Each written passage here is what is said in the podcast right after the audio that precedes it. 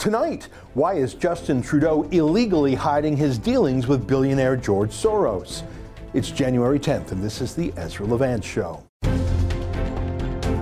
Why should others go to jail Why? when you're the biggest carbon consumer I know? There's 8,500 customers here, and you won't give them an answer.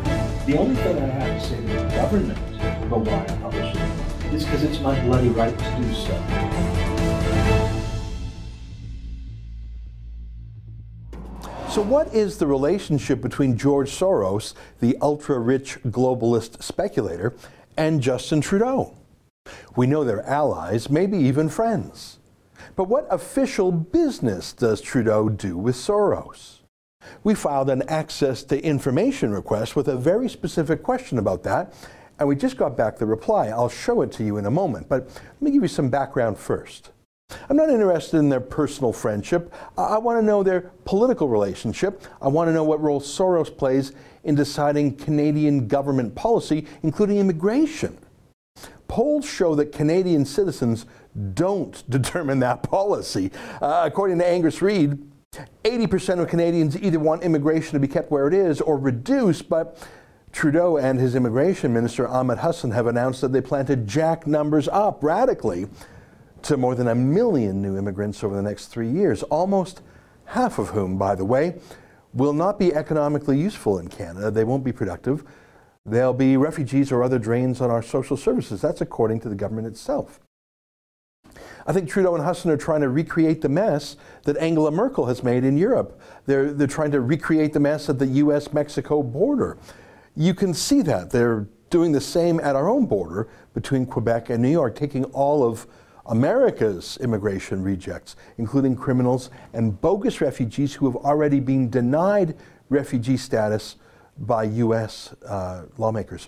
Uh, Angus Reid says only 6% of Canadians want increased immigration. But that's what Trudeau and Hussen are going to give us, anyways. So it's obviously not the Canadian public that's making the decisions. So who is? Has Trudeau given Soros control over that? It's not a conspiracy theory or speculation. It's what happens. Here's John McCallum. He was Trudeau's immigration minister back in 2016. He was later sent to be Trudeau's ambassador to China. Here he is as immigration minister telling the CBC state broadcaster that Trudeau was teaming up with George Soros. We are having a joint initiative, and tomorrow we will announce it between Canada, but George Soros, and the UNHCR. And I know that George Soros has uh, is really interested in the whole refugee crisis, and so it is normal for him to partner with us on this initiative. And in fact, that did happen. Here's a Canadian government press release. It's this one Canada, UNHCR, and the Open Society Foundation seek to increase refugee resettlement through private sponsorship. Let me read the first uh, line from the press release to you. The Government of Canada, the United Nations High Commissioner for Refugees, and the Open Society Foundations, that's Soros' group, have agreed to launch a joint initiative aimed at increasing private sponsorship of refugees around the world. Now, if that's all this was, promoting private refugee sponsorship instead of government refugee sponsorship, I'd be sympathetic to that. I mean, that means local churches could sponsor Christian refugees who are fleeing ISIS ethnic cleansing, for example. And that local church would be committed to paying the costs of the refugee. And probably most important, there will be real live Canadians in the community who would take a personal stake in making sure those refugees are integrated, that they learn English, that they get a job, that they don't go on welfare, that they don't get into crime, that they don't go hive off into a ghetto. But that's not what Trudeau did. In fact, that announcement was in September.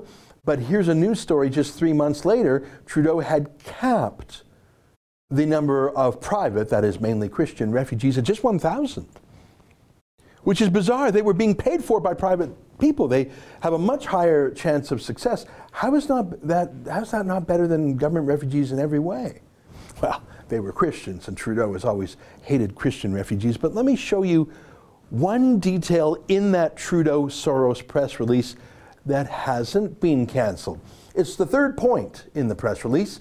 See, besides promoting private refugee sponsorship, that Trudeau almost immediately restricted, they had a propaganda mission too. And it's point three in their press release, it's not a secret. They said, provide a vehicle that mobilizes citizens in direct support of refugees and encourages a broader political debate that is supportive of refugee protection?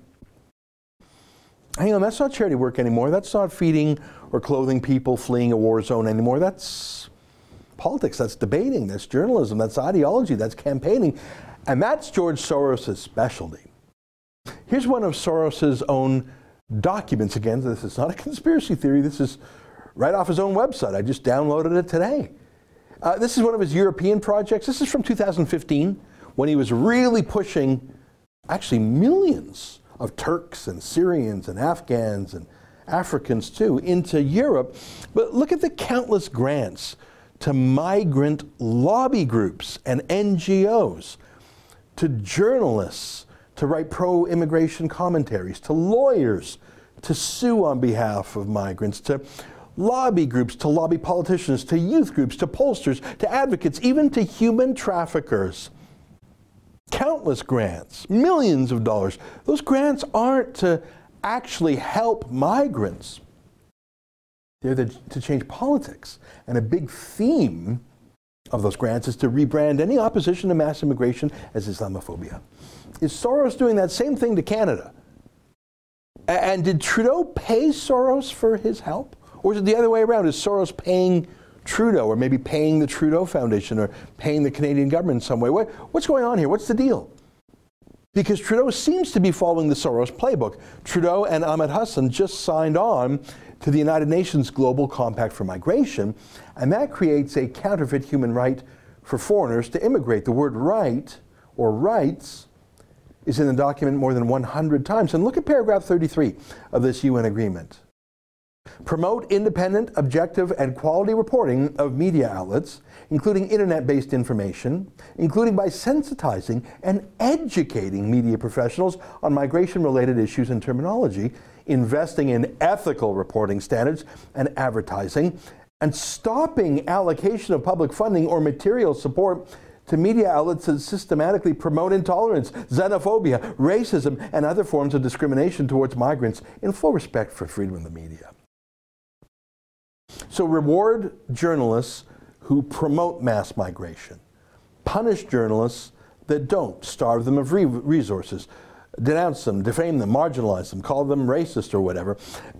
And that's happening, isn't it? Trudeau just set up a $595 million bailout fund for journalists, but only for journalists he says he can trust. And they're now officially attacking journalists who are off message too. Trudeau and Hussen are actually reading from the exact same script on that. It is disappointing to see the Conservatives and uh, Max, uh, the, the, mem- the, member opposite engage in peddling uh, rebel media conspiracy uh, theories. It is disappointing to see the Conservatives engage in peddling rebel media conspiracy theories. It is disappointing to see the Conservatives engage in peddling rebel media conspiracy uh, theories. It is disappointing to, to see, the Conservatives engage in peddling uh, rebel media conspiracy theories. It is, disappointing to see the Conservatives engage in peddling uh, rebel media conspiracy theories. Uh, they're, they're actors, they're, they're puppets. I wonder who wrote that script. Was that the third point in the deal between Trudeau and Soros' Open Societies Foundation? Um, what exactly is the deal? It was an agreement. I showed you the press release. You heard John McCallum. Right after his election, Justin Trudeau flew down to New York to sit at Soros' knee. Look at that. Look at the body language there. The master, the father on the left, and the good boy on the right, who you can see who's in charge in that photo, eh? We, we know about some of their meetings because in this case Trudeau tweeted the picture of it. We probably don't know about all of their meetings though. I mean, remember when Justin Trudeau tried to keep his secret visits to a private island in the Bahamas uh, owned by another billionaire, the Aga Khan, tried to keep them secret. Trudeau took enormously expensive gifts from that billionaire private flights, private island vacation, and he tried to keep it a secret from the public, even breaking the law to do so. He was convicted, Trudeau was, four times of breaking the Conflict of Interest Act, the first sitting prime minister to be convicted of that offense ever. Trudeau keeps many of his controversial meetings secret. Like when he met with that Taliban sympathizer, Joshua Boyle. We only learned about that because Boyle bragged about it with this Twitter tweet. And in that same tweet, look at that. Boyle says it wasn't their first meeting. I'm not surprised. Same thing with George Soros. Here's George Soros' son and his political heir, Alexander Soros, meeting with Ahmed Hussen. I don't know if we would have seen that photo unless Soros bragged about it. George Soros isn't like most political activists or mega donors. He's, he's pretty much as big as every other political donor combined, and he knows it. And he himself says he has a God complex, and, and so he collects people like playthings, especially politicians. In fact, you could even say he collects countries. Here's Soros' own website. This is the Open Society Foundation's website. Uh, it, he boasts of spending $32 billion so far in political activism. I'm sure some of it has gone to genuine charity. How could it not? But most of it is, in Soros' own words, about changing the system. I think it's fair to say that George Soros hates the West. He hates Europe and European thinking. He hates Western civilization. Although he was born Jewish, he detests Israel. And he has said that he doesn't like Judaism, the religion. His father, too, uh, they actually changed their family name from Schwartz to a made up name, Soros. Soros himself has profited mightily off of capitalism and freedom, but he promotes globalism and socialism. I, I don't even really think you could call Soros a capitalist, even though he's a multi, multi billionaire. A capitalist is someone who builds things, you know, like, a, like an oil man or a real estate tycoon, someone who makes factories. Soros is just a speculator. Uh, he made a lot of his money betting against the British pound. Back in 1992, he crashed the market, devalued the currency, that threw millions of British people into poverty and unemployment. But hey, he made a billion dollars in a day. Soros has a bizarre view of the world. He was a teenager in Hungary when the Nazis invaded, and he actually ran errands for the invading Nazis, not for the resistance. According to his authorized biography, he hand delivered death summonses to the Jews in town for the Nazis to tell those Jews to report to the trains where the Nazis would send them to their deaths. Now, he was a teenager back then, and his father told him to do it. His father actually handed Soros off to a, to a Nazi enforcer who went around Hungary with George Soros. Soros was pretending to be a non Jewish teenager. And that Nazi expropriated property from the Jews in Hungary. Now, you might not blame a teenager who was in a wartime, who was told by his father just to do that, do whatever it takes to survive. But what I find so telling about Soros' character, his morality, is not what he did as a teenager under duress, but his reflections on it decades later as a grown man when he was asked about it on the show 60 Minutes. And he had no compunction about it. He actually once said that it was the most exciting time of his life. You take a look at this. Was it difficult? Uh, not, not, not at all. Not at all. It, uh, maybe as a child you don't you don't see the connection, uh, but it was it created no no problem at all. No feeling of guilt. No for example, that uh, I'm Jewish um, and here I am watching these people go, I could just as easily be there. I should be there. None of that. Well, uh, of course, I, uh, I could be on the other side, or I could be the one from whom it, the thing is being taken away. Uh, um, but there was no sense that I shouldn't be there. Yeah, so that's George Soros, a Nazi collaborator in his teens. Okay, maybe you could forgive that. But as a grown man, he was just fine with that, didn't lose a minute's sleep. He's a speculator who games the financial system to enrich himself by impoverishing others. He's not into building wealth. It's not a positive sum game with him, it's speculation. And now he's in the business of renting or buying politicians. So has he collected Justin Trudeau into his politician collection? Well, we asked. We sent a simple letter to the Immigration Department of Canada under the Access to Information Law. We sent them that Government of Canada press release, the one I read to you, that described the joint initiative. And we said, quote, regarding the agreement between the Government of Canada, the UNHCR, and the Open Society Foundation, to launch a joint initiative aimed at increasing private sponsorship of refugees around the world, as announced at the below link, please provide copies of all background and supporting policy documents. Include copies of any agreements involved. Provide only final or latest versions of documents. And then we sent the link to the press release that I showed you earlier. And they wrote back and they said, Following a thorough search of our information holdings, I regret to inform you that no records were found that respond to your request. And it was signed by Michelle Dunn, Assistant Director, Complex and Sensitive Issues Unit, Corporate Affairs, Immigration, Refugees, and Citizenship Canada. Really? Complex and sensitive issues, eh? Wow. Now, if you want to read that letter, we've posted the whole thing on our website. You can find the link below. Do you believe them? Do you believe there was a, not a single record, not a single piece of paper, not a single email, not a single memo, not a single scheduler, scheduler in the calendar, that there was nothing, no records whatsoever of that meeting, other than the website and I guess the immigration minister going on TV about it? Nothing, really. The government can't do anything without a dozen bureaucrats being involved, without forms being filled out in quintuplicate. There, there was a meeting there was a conference. There were memos, there were plans, of course there were, but they say there's not a single record? Not one. Do you believe them? I don't believe them. We filed another similar request for any correspondence, any communications between the Canadian government and Soros's Open Society Foundations. They said the same thing. They, they said they have nothing. Sorry, no. Really?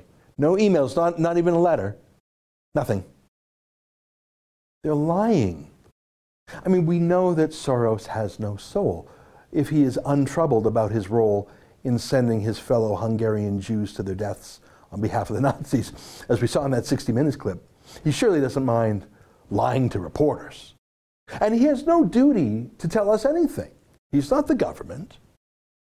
But what is the Canadian government's excuse? We're appealing this refusal, by the way. You can't even call it a refusal since they're saying they don't even have any info they're, they're just they're not saying we have it but we refuse to give it to you. They're claiming there's no records at all. But we know they're liars. They lied about justin trudeau's vacation to billionaire island. They tried to keep it secret. He was convicted of that. Four counts of breaching the law. They're lying here too. Justin trudeau is a liar. I think this is a huge issue. What exactly is, is George Soros' role in the government? I don't want a conspiracy theory. I just want the facts. Who's paying whom? Did Canadian taxpayers pay Soros? Is Soros paying the taxpayers? What is still happening? We know that uh, Trudeau clamped down on private refugees. So, what are they doing about that third point? The propaganda plan? Is the Trudeau Hussen campaign to smear any critics as Islamophobes? Was that authored by Soros's policy people? I don't want a conspiracy theory. I have the facts and I've shown them to you. Now I want more facts. And the law is clear. If there are relevant records, we as citizens have the right to be told that. It's called the Access to Information Act. And unless there is a special exemption, for example, for national security, well, we have a right to see them. They have not invoked such an exemption. They're just claiming there's no documents. They are lying. They claim there's nothing. We know they're lying. If Stephen Harper had signed an agreement and told the world he was working, let's say, on, I don't know, oil and gas policy, pipeline policy, oil, oil sands, with some American billionaire, you'd never hear the end of it. And if Stephen Harper would have said, sorry guys, there's no records to show you, sorry about that, people would call him a liar, and of course they'd be right if that had happened. But it's Trudeau and it's George Soros and it's in support of mass immigration, and the media is now on Trudeau's payroll, and it seems a few of them might even be on Soros's payroll too, if his European grants are any guide. So yeah, I'm guessing that this video you're watching of me right now is the only place you will ever hear about this. Stay with us for more.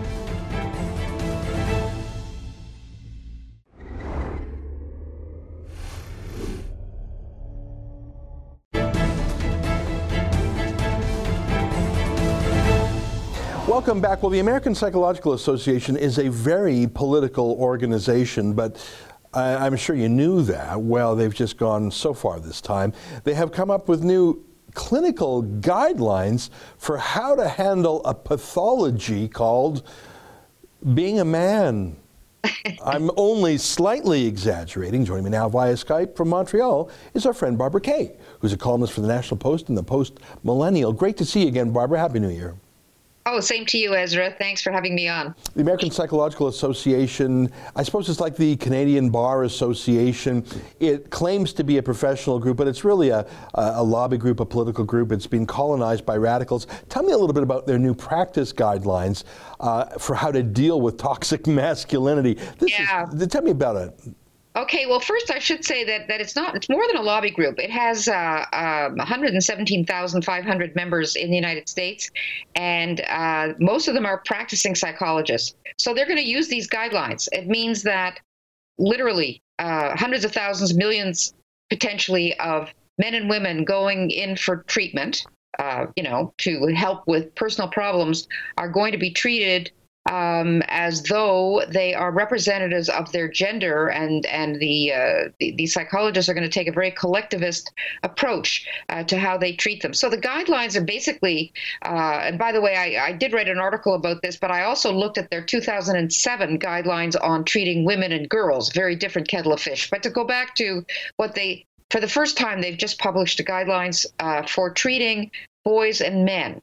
And uh, they describe what they call uh, uh, traditional masculinity. And they describe traditional masculinity not as a set of characteristics that are you know, inherently male. They describe them uh, characteristics like stoicism, um, high achievement or trying for high achievement, competitiveness, and uh, uh, aggression.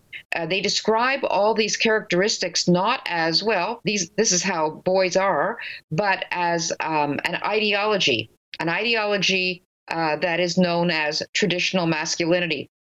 You know, to me, when I saw that, I said to myself, well, to psychologists, traditional masculinity is basically what the deplorables are to um, to politics. You know, uh, this is they don't like the way boys and men are, um, and they assume that that you know this uh, uh, these qualities are are part of an ideology rather than okay boys are more physical than girls they're more aggressive they're more stoic yes that's true they're uh, they're more achievement oriented or or uh, aggression oriented competitive yes certainly very competitive.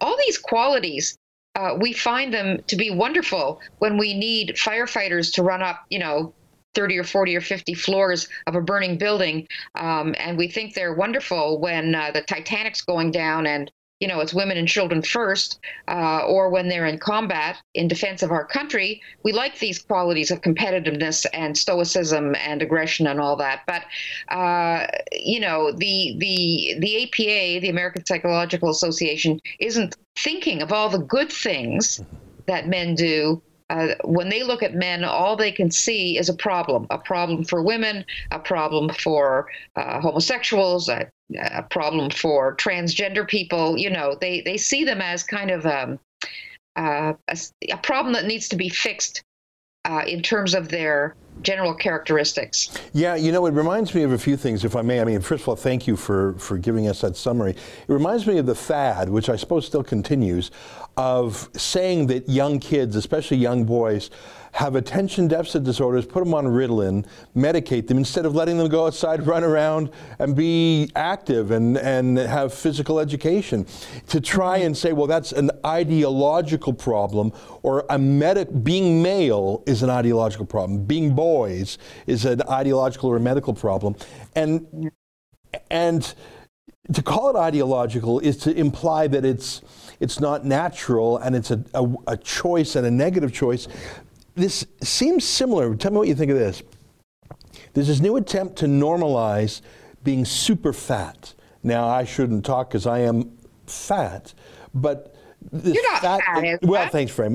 This fat acceptance, this put a super fat model on the cover of a magazine to normalize uh, through changing beauty standards, what is unhealthy, and faking and saying, no, that's just as healthy. That is the ideology. And saying that masculinity is a problem that needs to be fixed feels as fake as saying being fat's totally cool and totally healthy, guys. It seems like the whole practice of healthcare is completely corrupt and ideological now. Yeah, look, uh, you know, men do, I mean, if you take a lot of these characteristics that can be very, very good, and you take them uh, and they are turned toward bad, then yeah, aggression is not good. Competitive can be overwhelming, uh, and it can be harmful to to a man himself, or uh, to be too ambitious, to be too uh, stoic, and never to seek uh, you know help when it's needed. I agree that all these things in extremes. Uh, they're not good for society. They're not good for men. But the APA is not saying that these are bad when they're extreme. They're saying basically that they're bad in themselves, but they can be changed because we're all socially constructed, right? Hmm. So all we have to do is recognize that we've been socially constructed in a bad way hmm. uh, and change it. Basically, I think what they would like is for men to become more like women, you know, uh, and and after all, uh, they stress in their in their guidelines that gender today is so fluid. You know, after all, uh, we're also not, you know, non-binary is is so in, and uh, it's it's we should accept that uh, gender is on a spectrum. Hmm. Uh, so basically, they're saying traditional masculinity is at one end of a spectrum that is passe. Uh, it's over, and we have to psychologists have to use their authority and their um, profession to manipulate. Uh, it seems to me they don't use that word manipulate their patients uh, into accepting a new paradigm for how they should be. So, in addition, if somebody, if some male patient would come to a psychologist and say, I'm depressed or I'm anxious, the psychologist should be encouraged by these guidelines to say to themselves, well, let's talk about some of your traditional masculinity. Hmm. You know, maybe that's the issue here. You know, I've always been skeptical of psychology. I'll be candid with you. I, uh, I've always found it as um, uh, politics or social engineering with a little bit of medical jargon thrown in. Uh, that's my own um, biases. But just as this American Psychological Association is attacking um, millennia of masculinity. There's a similar movement to destroy traditional concepts of femininity. And let me point to a recent article in Maclean's magazine that's trying to stimulate um, moms to say, I, well, look at the headline right here. I regret having children. In pushing the boundaries of accepted maternal response, women are challenging an explosive taboo and reframing motherhood in the process. They, they're literally trying to demonize yeah. the maternal aspects of being, of, they're trying to whip up women to say, yeah, I regret being a mom too. It's, so men are not supposed to be masculine, women are not supposed to be feminine. Uh, and it, it's, I don't even know what the end game here, but the whole thing is I don't want to use a religious phrase like demonic or, or upside down or satanic. That's if you were religious, I think you would say those things because it's so contrary to human nature. Yeah, I think that uh, Maclean's, you know, which is it seems to me that Maclean should should should take a little more responsibility for the kinds of topics that they they take on. This this regret motherhood uh, feature article. Um, it was a lot of bloviating about nothing.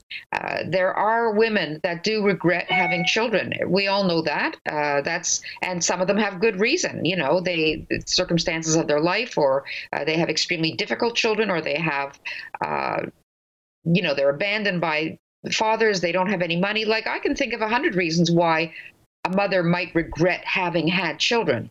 But this idea that uh, they regret having children because there was no reason in the first place why they should have wanted children. In other words, that this idea that there's this uh, maternal urge uh, to have children. That's all nonsense. That's social construction. Uh, that just isn't true. Women do, on the whole, they they look. If we weren't biologically um, kind of uh, hardwired to want children, how would the human race survive? I mean, Darwin would be rolling his eyes at the very idea that uh, that if left to their own devices, women would have absolutely no interest in having children, or only a few of them would. It, the whole article was so foolish and and tried to make a big hype out of a few anecdotes, you know. And for sure, there are women. But what bothered me about that article was that the author was actually encouraging women to overcome the taboo, not the taboo of not wanting children, but the taboo of not talking about it. Yeah. So, in fact, she was saying, you know, don't worry about how humiliating and awful it will be for your children. If you come forward and say, I regret having had them, yeah.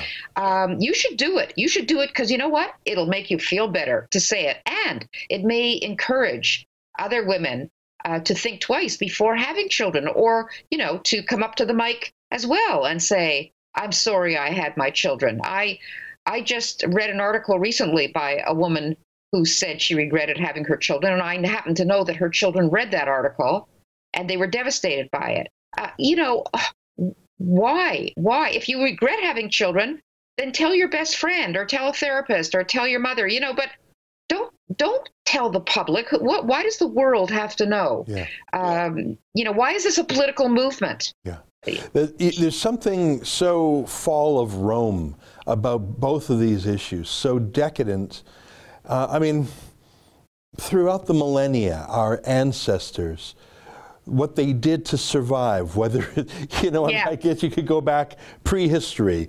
surviving the wilds of nature, the ice ages. I mean, I, I, I'm not even going back before Homo sapiens, but think about, think about the last few thousand years, what different peoples have survived, whether it was the Jews and the Holocaust, or the Armenians and their massacre, or, or the Irish potato famine, or, or the Second World War, you know, the number of Russian men that were killed in the Second World War was yeah. like what a quarter of all the men of a certain age. The things that we survived, slavery, um, Kublai Khan, or, or Genghis Khan, massive wars, the Crusades. Uh, but there was an urge to live and and and now in the lap of luxury and ease and complacency and and plenty, we say, ah, nah no, I don't, I don't want to have kids. Uh, and it's totally cool not to. And it's cool for guys not to be masculine and girls not to be feminine. And let's just play video games.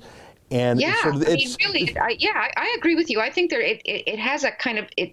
There's an air of cultural suicide in in speculating about these things and and in saying that it's a good thing to regret having children it's a good thing not to want children it's uh, what is the alternative it's a life of um, enjoying yourself yes of career wow yeah uh, you know traveling all these good things but it's it's uh it's not exactly what you'd call a purpose driven life unless you know you're you're a very extraordinary individual unless you're have the talent of a Dostoevsky or a Michelangelo. I mean if you're an ordinary person and you have an ordinary job uh, where is your purpose in life if not being part of the cycle of life mm-hmm.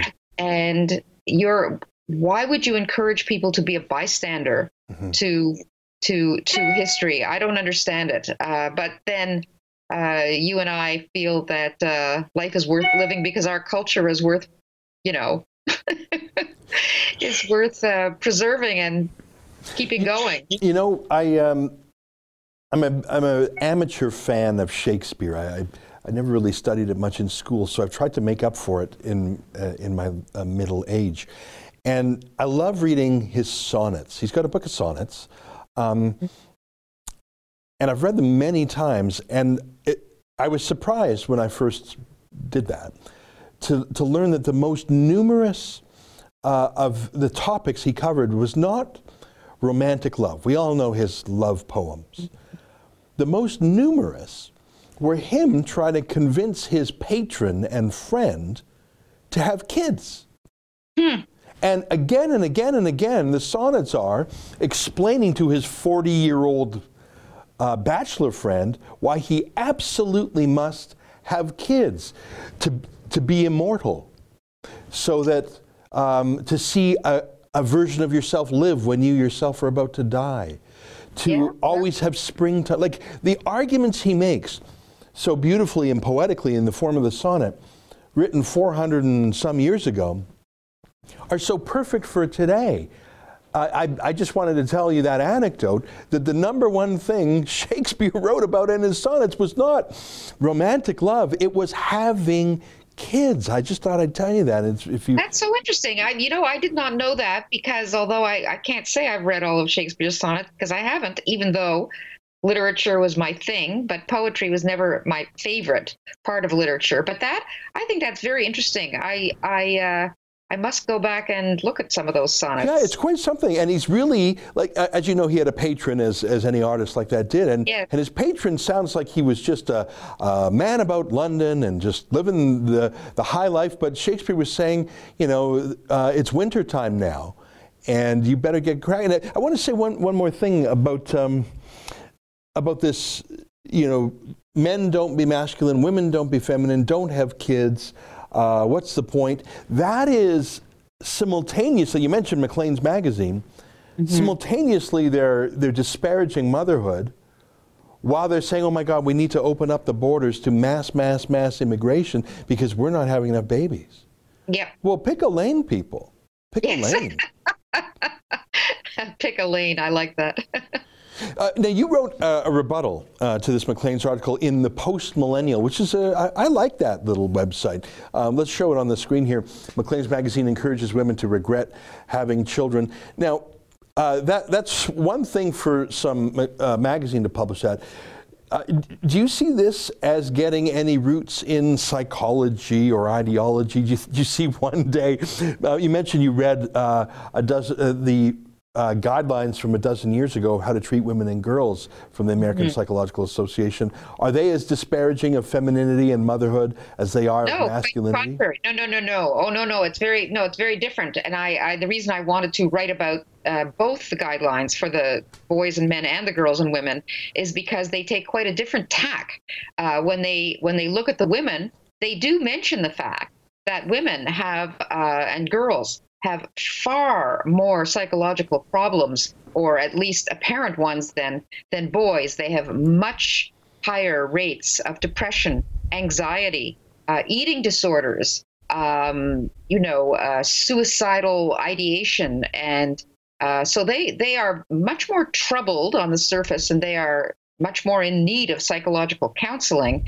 But they don't say uh, that it's due to any kind of an ideology.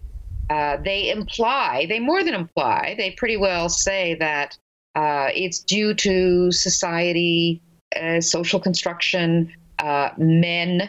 I mean, they actually, I thought it was pretty funny. They actually, uh, they said things like the amount of abuse, violence, and rape in society may, you know, that little weasel word, Yeah. may contribute, may contribute to uh, eating disorders. and I'm like, are you kidding me? You know?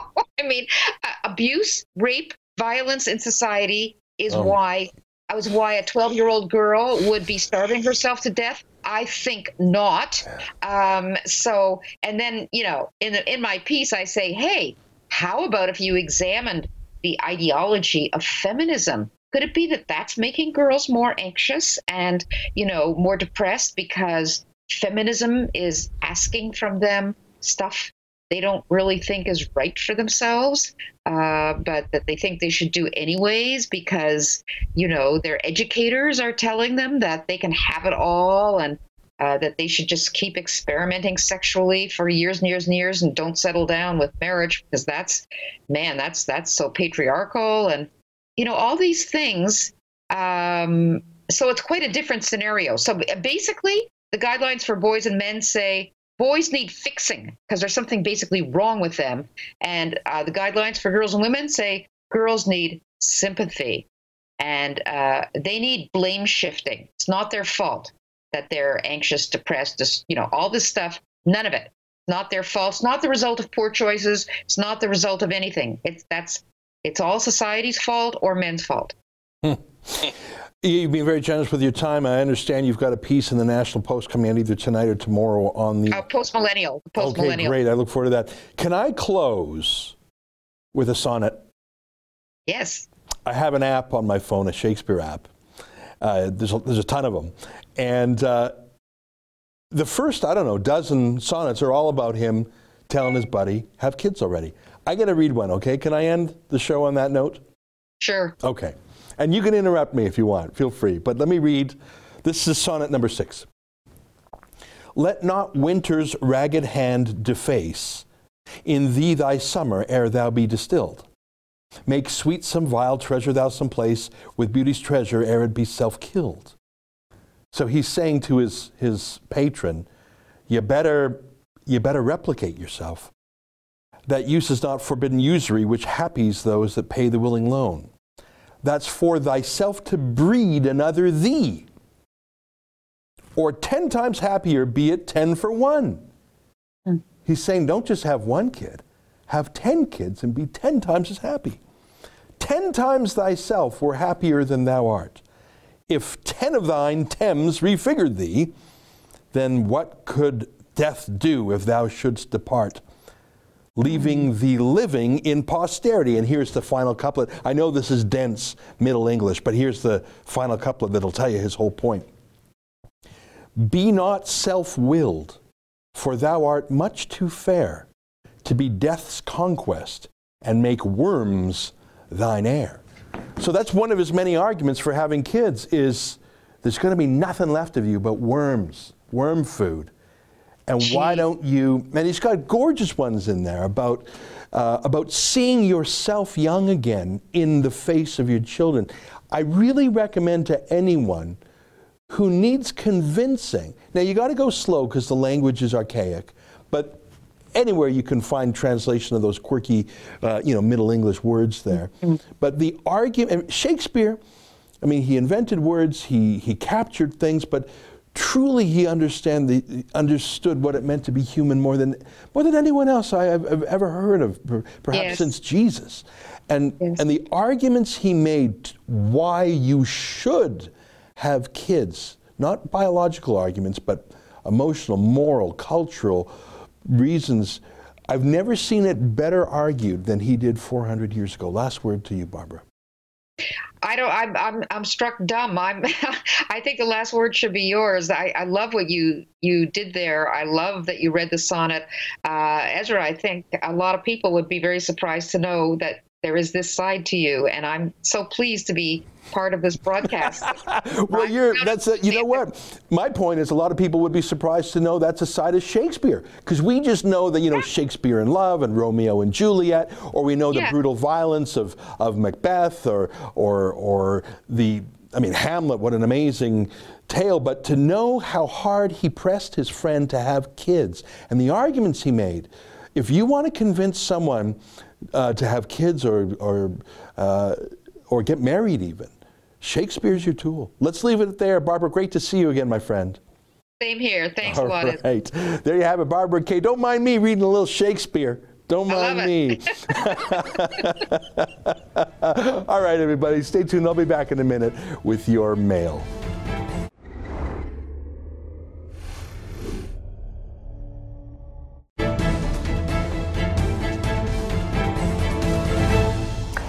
Welcome back. You know what? I was I, I, was trying to choose from amongst Shakespeare's 150 plus sonnets uh, in real time while I was talking to Barbara, and I didn't choose a great one. I chose one where the English was a little bit hard to understand, and it wasn't a great one. Can I read to you sonnet number nine? Seriously, you pick up that book of sonnets, you're probably thinking, oh, Shakespeare, it's going to be all lovey dovey. Well, he gets to that. But the first dozen or so sonnets are him convincing his 40 year old buddy, time to get hitched, time to have kids. And he rolls out the most compelling arguments that Shakespeare can imagine, which I would put to you are the most compelling arguments that have ever been made. Why to have kids? And I'm going to read to you sonnet number nine. I, I think I, I didn't read the, the best one to Barbara. So here you go. I don't care if you want to hear it or not. I'm going to read it anyways. Sonnet number nine. Is it for fear to wet a widow's eye that thou consumest thyself in single life? I'll explain. You don't want to get married because you're worried that when you die, your wife will be a widow? Ah, if thou issueless shall hap to die, the world will wail thee like a makeless wife. It means if you die without a kid, the entire world will weep for you like a matchless wife. The world will be thy widow, and still weep that thou no form of thee hast left behind. The entire world will be your widow, because you haven't left anyone behind. When every private widow may well keep by children's eyes her husband's shape in mind. That's a great point. So when a woman becomes a widow, at least she can imagine her husband by looking at the kids they had. Look what an unthrift in the world doth spend, shifts but his place, for still the world enjoys it, but beauty's waste hath in the world an end, and kept unused, the user so destroys it. No love toward others in that bosom sits, than on himself such murderous shame commits. Isn't that great? That's that rhyming couplet that ends a sonnet. I, I, that's that is a powerful. You got to read them all. You got to read them all. If there are any viewers left, I'll continue with my, my mail now. I might have driven you all away. On my monologue yesterday, Barb writes, "The new set looks nice. Looks great. Nice to have a fresh look for 2019. Glad to have you back. That was a scathing monologue about Trudeau last night. Keep it up."